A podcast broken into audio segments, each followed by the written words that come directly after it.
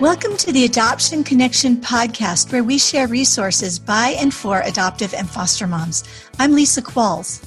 And this is Melissa Corkum. Don't worry, we get it, and we're here for you. Hey, Lisa, welcome to episode 27. It's great to see you today, Melissa. How are you?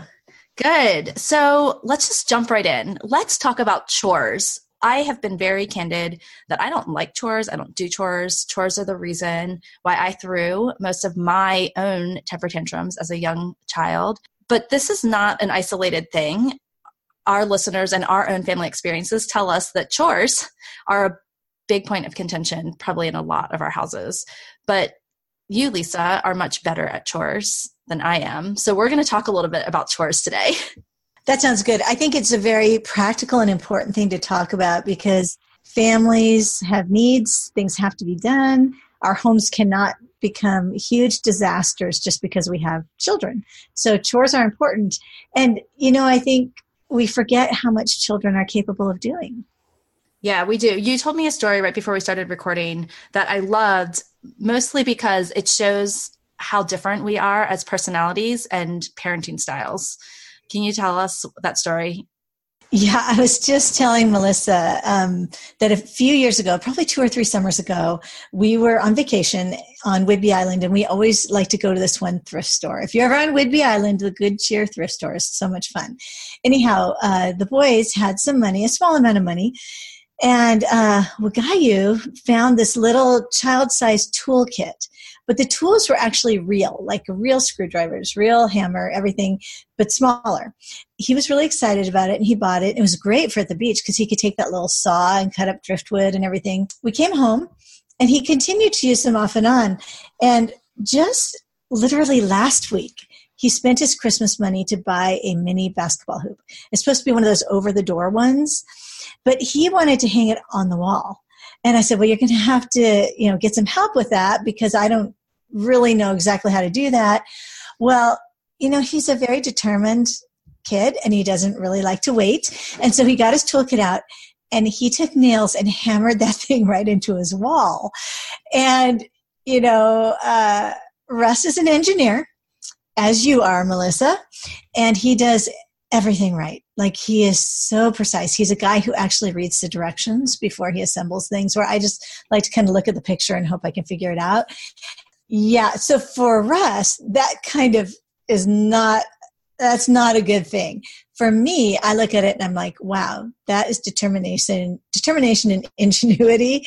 Um, but like I was saying, Melissa, of course, I'm not the one who's going to fix the drywall if it gets messed up. Russ is the one who'll have to do that. So I do appreciate his desire to do things right.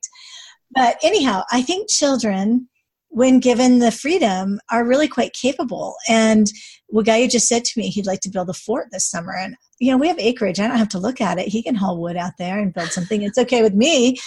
So, anyhow, all that to say, I think our children are competent and capable of doing really valuable work for the sake of the family.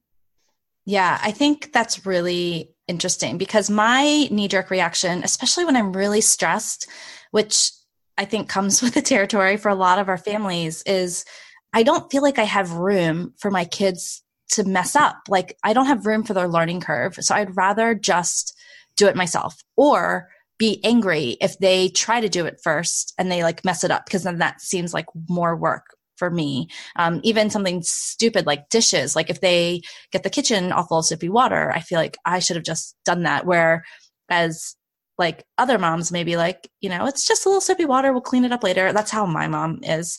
So i was reading this really interesting article uh, a couple months ago. It's on npr we'll put a link to it in the show notes.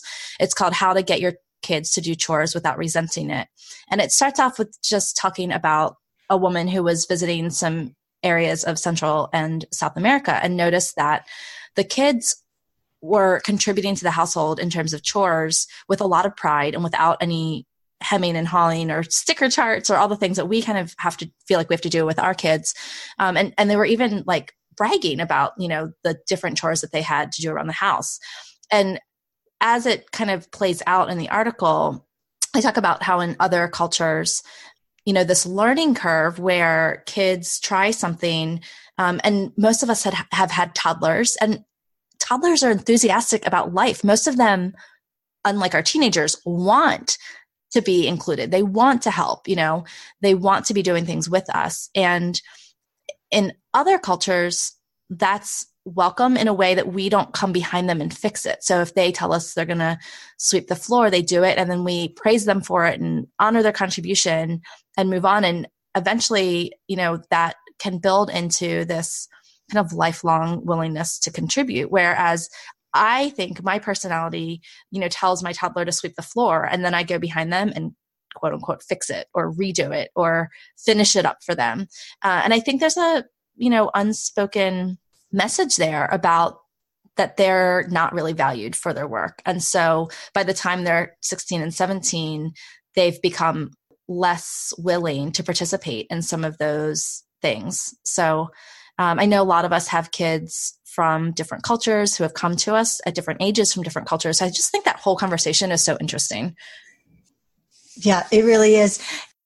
I was talking with um, Anna Rose the other day, you know, I think sometimes some of the chores maybe have at different times felt like we were expecting a lot of our kids.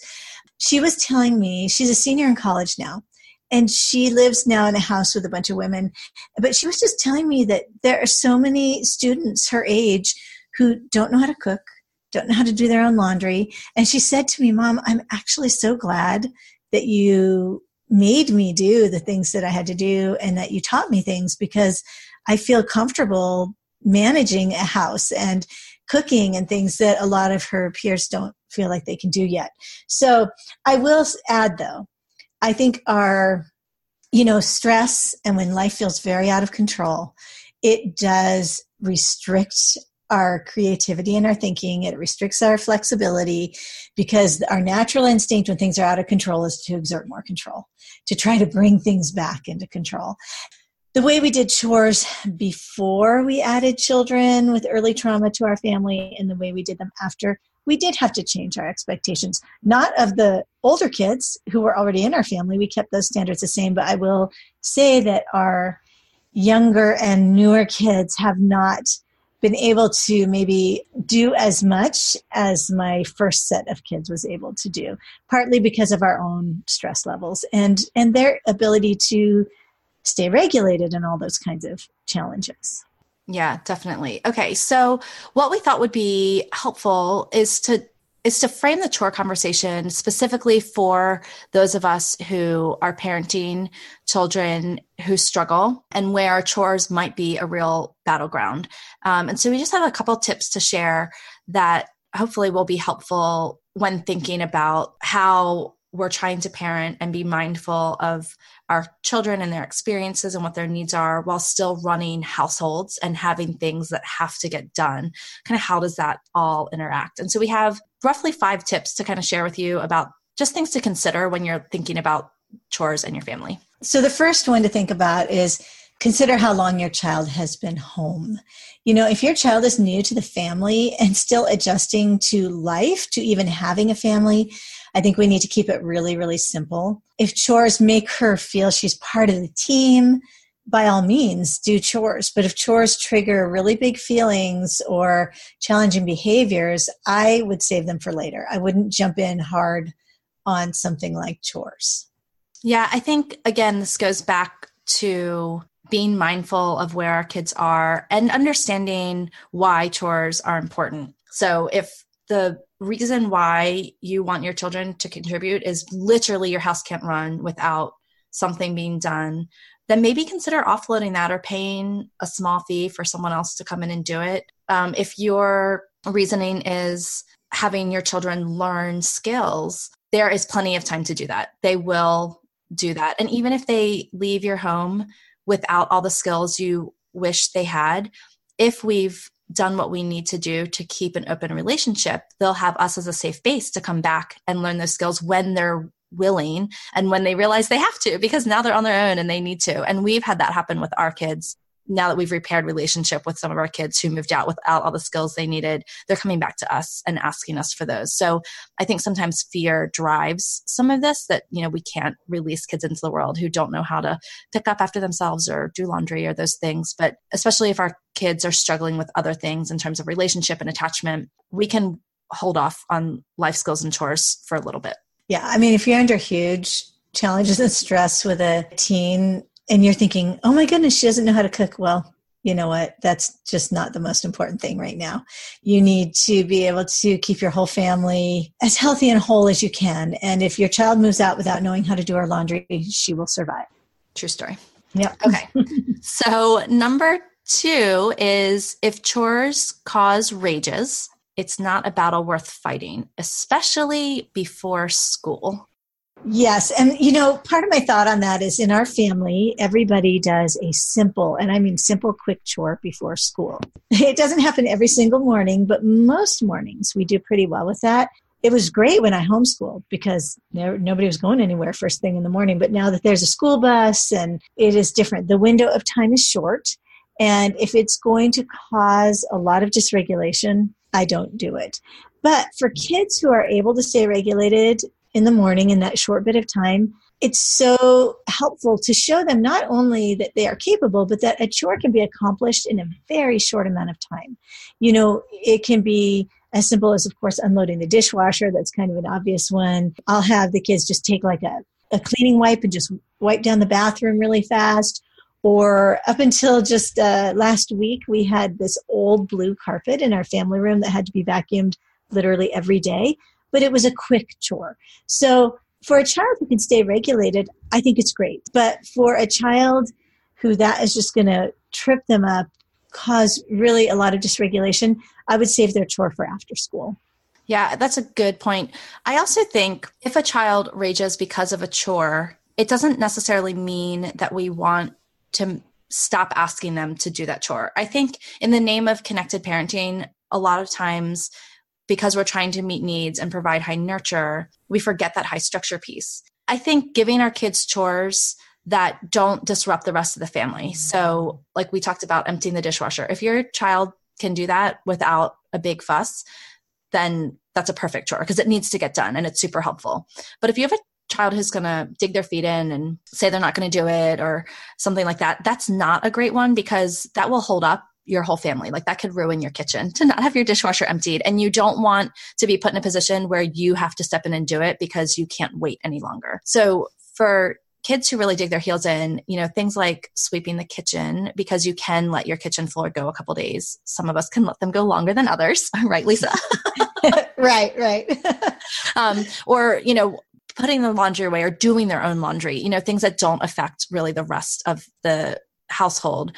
Those are great. And it's okay for us to hold that line, even if a child gets dysregulated for it. And, you know, last week, Robin helped us talk about regulation, what to do in the moment. She, the week before that, she helped us think about what we can do outside the moment. So I think it's okay for us to say, you know, please sweep the floor. And then someone might, you know, go into a huge tantrum. And I think our kids need us to stay calm but not budge. And so I think the nurture is us being calm, us helping them calm down, us not, you know, threatening and punishing if they don't do it.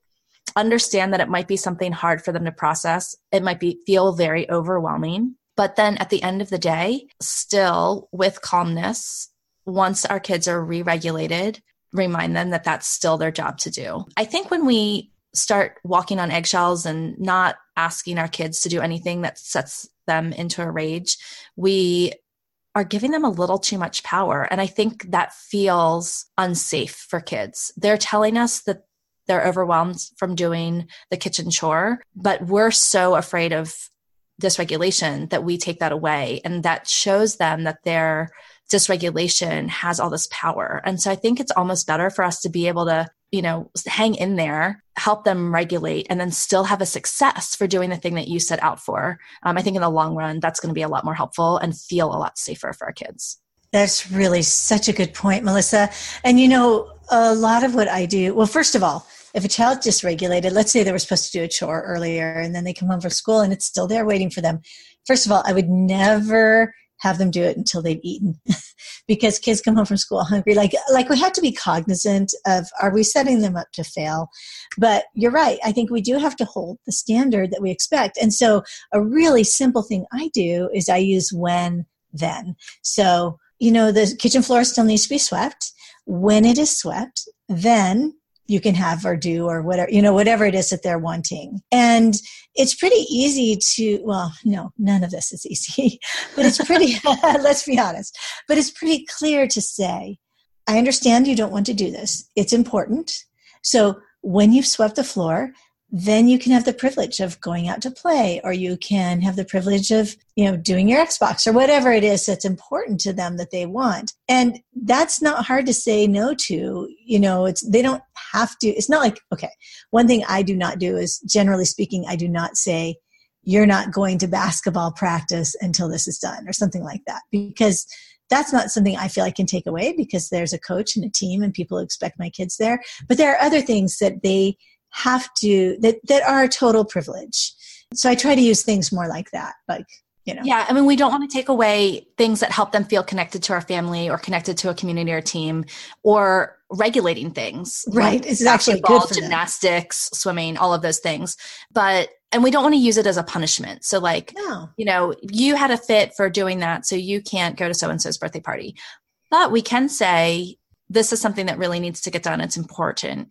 So when you finish your chore, then we can go to the birthday party. And, you know, the natural consequence sometimes is you have to go to a birthday party late or you may miss it altogether because your child wasn't regulated. And then I think the next important step in that is to regulate ourselves and keep our own compassion for our kids and feel compassion for them that they did miss something that was fun, not be like, well, I told you if you didn't da da da, you know, then you wouldn't get to go, which I think right. is our natural reaction because at that point we're so frustrated that it took six hours to sweep the kitchen floor. But our kids need us to stay regulated and calm and to the point, um, but also keep our word for what we want them to do, which also means think very, very hard before yes. you decide yes. that that's a hill you want to die on.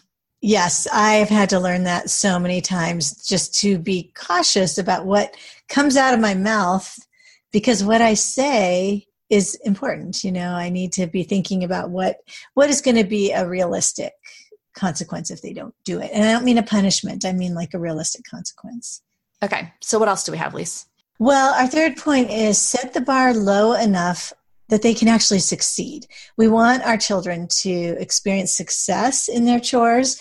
And so I try to be realistic. You know, some of my kids are detail oriented, some of them are absolutely not. Some of them can tolerate high amounts of mess and and things and others can't so i also have kids who tend to be kind of anxious in the morning before school so um, i try not to be uh, overly uptight about the chores that they're doing you know i i accept maybe something that is not always done super well but it's done and i don't mean that i want them to just totally disrespect the chore, but if all they can do is sort of a pretty average job, I can live with that because they're doing it, they're building habits, they're learning what they're capable of. And, you know, a house cleaned imperfectly is still cleaner than one that isn't cleaned at all. I'm willing to set the bar low enough that all of my kids should be able to succeed. And kind of what we were talking about in that NPR article is if they sweep the kitchen floor and even if it leaves a lot to be desired, praise them for it because they're more likely to come back and do it again if they feel appreciated for it than if you turn around after they finally did it after six hours and then nitpicked about how it was done. And then I would also say with this, you know, setting our kids up for success is also part of setting the bar low enough. But part of setting them up for success also means to honor the things that help their brains feel safe, which is predictable, rhythmic, repetitive things. So, when at all possible, you know, create a chore schedule that is the same every week or the same every day or the same chore. So they're not surprised by it. You don't just turn around one day and be and realize that your house is, is a disaster and then expect them to drop what they're doing and pick up the living room. Like if you pick up the toy room every night before bed, then that's something that they can that's in their routine that they can depend on. Um, anytime we can put predictability and re- repetition into anything that we're doing with our kids, the better. Absolutely. You know, I have one one child who um, is fairly easily dysregulated, but the more predictable things are, the better he does. And you know he's old enough to read now and so we have on we have the basic chore chart that we use every day that has a little chore before school and then um, on saturdays we work we do chores all in the morning. And so everybody's got a list and it's more than what they do before school. But this one child of mine will get up and get those chores done because he knows exactly what's expected of him. And he would rather get it done. He doesn't want to wait around necessarily for all, all of us to do our chores. So he'll just get it done because the predictability and it it lowers anxiety to accomplish the goals that he has. So, anyhow, I think making things very clear to our children, very predictable.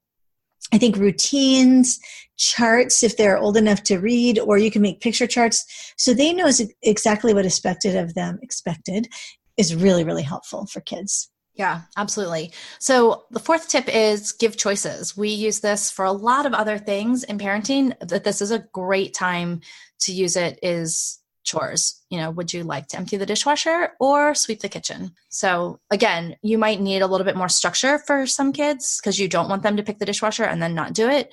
Choices are always a way to give shared control with our kids in a healthy way. Absolutely. And of course, as they get older, if they have the capacity for more flexible thinking, then we can be more flexible with them too. So, for instance, like I have a lot of teenagers and they know what their chores are for Saturday.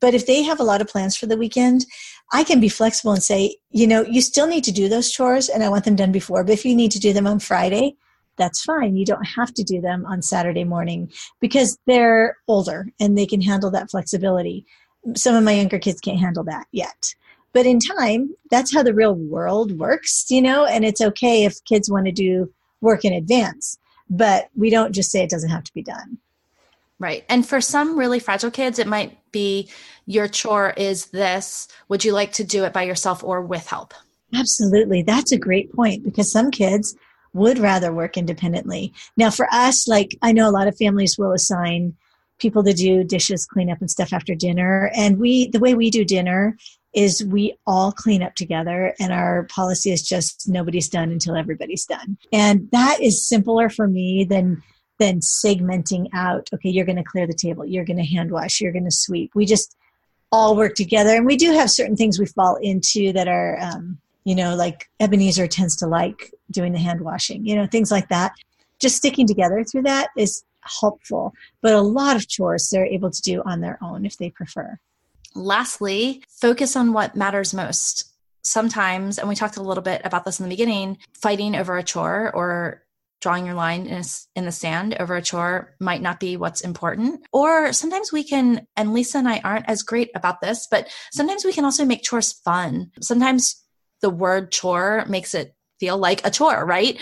But there might be ways to get chores done in your house and around your house that make it fun or if your family can handle it not all kids can handle this but maybe gamify it you know maybe instead of assigning chores maybe you make a game out of it and they earn tickets or points towards something. Uh, we used to do that instead of money in our house because people could carry around tickets and lose them. And then I didn't feel like we had actually lost money, but they could pay me for things at the store that they wanted in tickets. And then I would just, you know, use my money to to pay pay for it. So that worked for us for a very long time. Tickets were worth 25 cents and we doled out all kinds of tickets for all kinds of chores and catching kids doing good things and treating people kindly. And then it was important for them you know money's a whole nother podcast but to be able to have some control over what they could get with you know money. And so we just did it as a ticket system. One thing that we've done a lot over the years i mean gosh we've been parents for 31 years. So one of the things we do a lot is we'll say all right everybody we're going to do a five minute tidy up and we set the timer for five minutes and everybody works for five minutes. And most kids can handle that idea five minutes. It's incredible what you can accomplish in five minutes you know if everybody's doing a little something whether it's picking up toys loading dishes in the dishwasher whatever it is. Um, and then it, it would be like especially i would use it if we wanted to watch a movie as a family or everybody wanted to go somewhere, I'd say, okay, five minute tidy up first and then we'll do it. And I wouldn't worry about so much how much we got done, just getting as much as we reasonably could in those five minutes. And it worked really, really well and it still works for us. Yeah, and I think that team effort, the relationship mentality, our kids are more willing to do work if they see us doing work. Um, it's yes. harder for them to perceive us as you know checking facebook while they sweep the kitchen. Um, and again we can't always control their perceptions and i'm not saying that we always need to be doing that because i'm we do a lot of work when they're not working for sure. So this is not a fairness thing at all but a lot of kids that are struggling with attachment things need to see us doing these things too. Yeah. I want to share one other thing that um, is kind of interesting, especially for those of us who may have brought older kids home, especially kids who have lived in orphanages for a long period of time. You know, one of our children, when she joined our family, she had lived in an orphanage for many, many years. And in the orphanage, she was responsible for one plate, one cup, her own bed, but really nothing else because there were nannies working who did the laundry, who did the cooking, who did, you know, it wasn't it wasn't a family. I mean, that's that's the substantial difference. And so when she joined our family, she could not understand at all why she would be responsible for anybody else's things.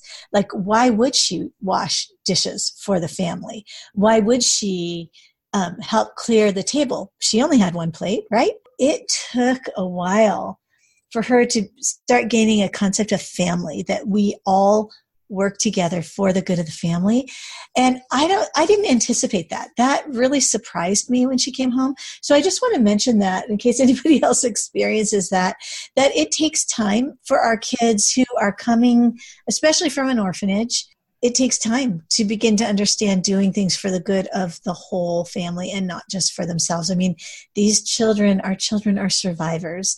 They know how to take care of themselves and learning how to participate in chores for the family is is it's a learning process. Yeah, I think the other really important thing about that is remembering that especially those of us who brought kids home who are older who already had a culture before they came to us a lot of times we tell ourselves a story about our kids behavior that isn't fully informed. Like you if your daughter had refused to help with the rest of the dishes you might have really seen that as defiant or belligerent.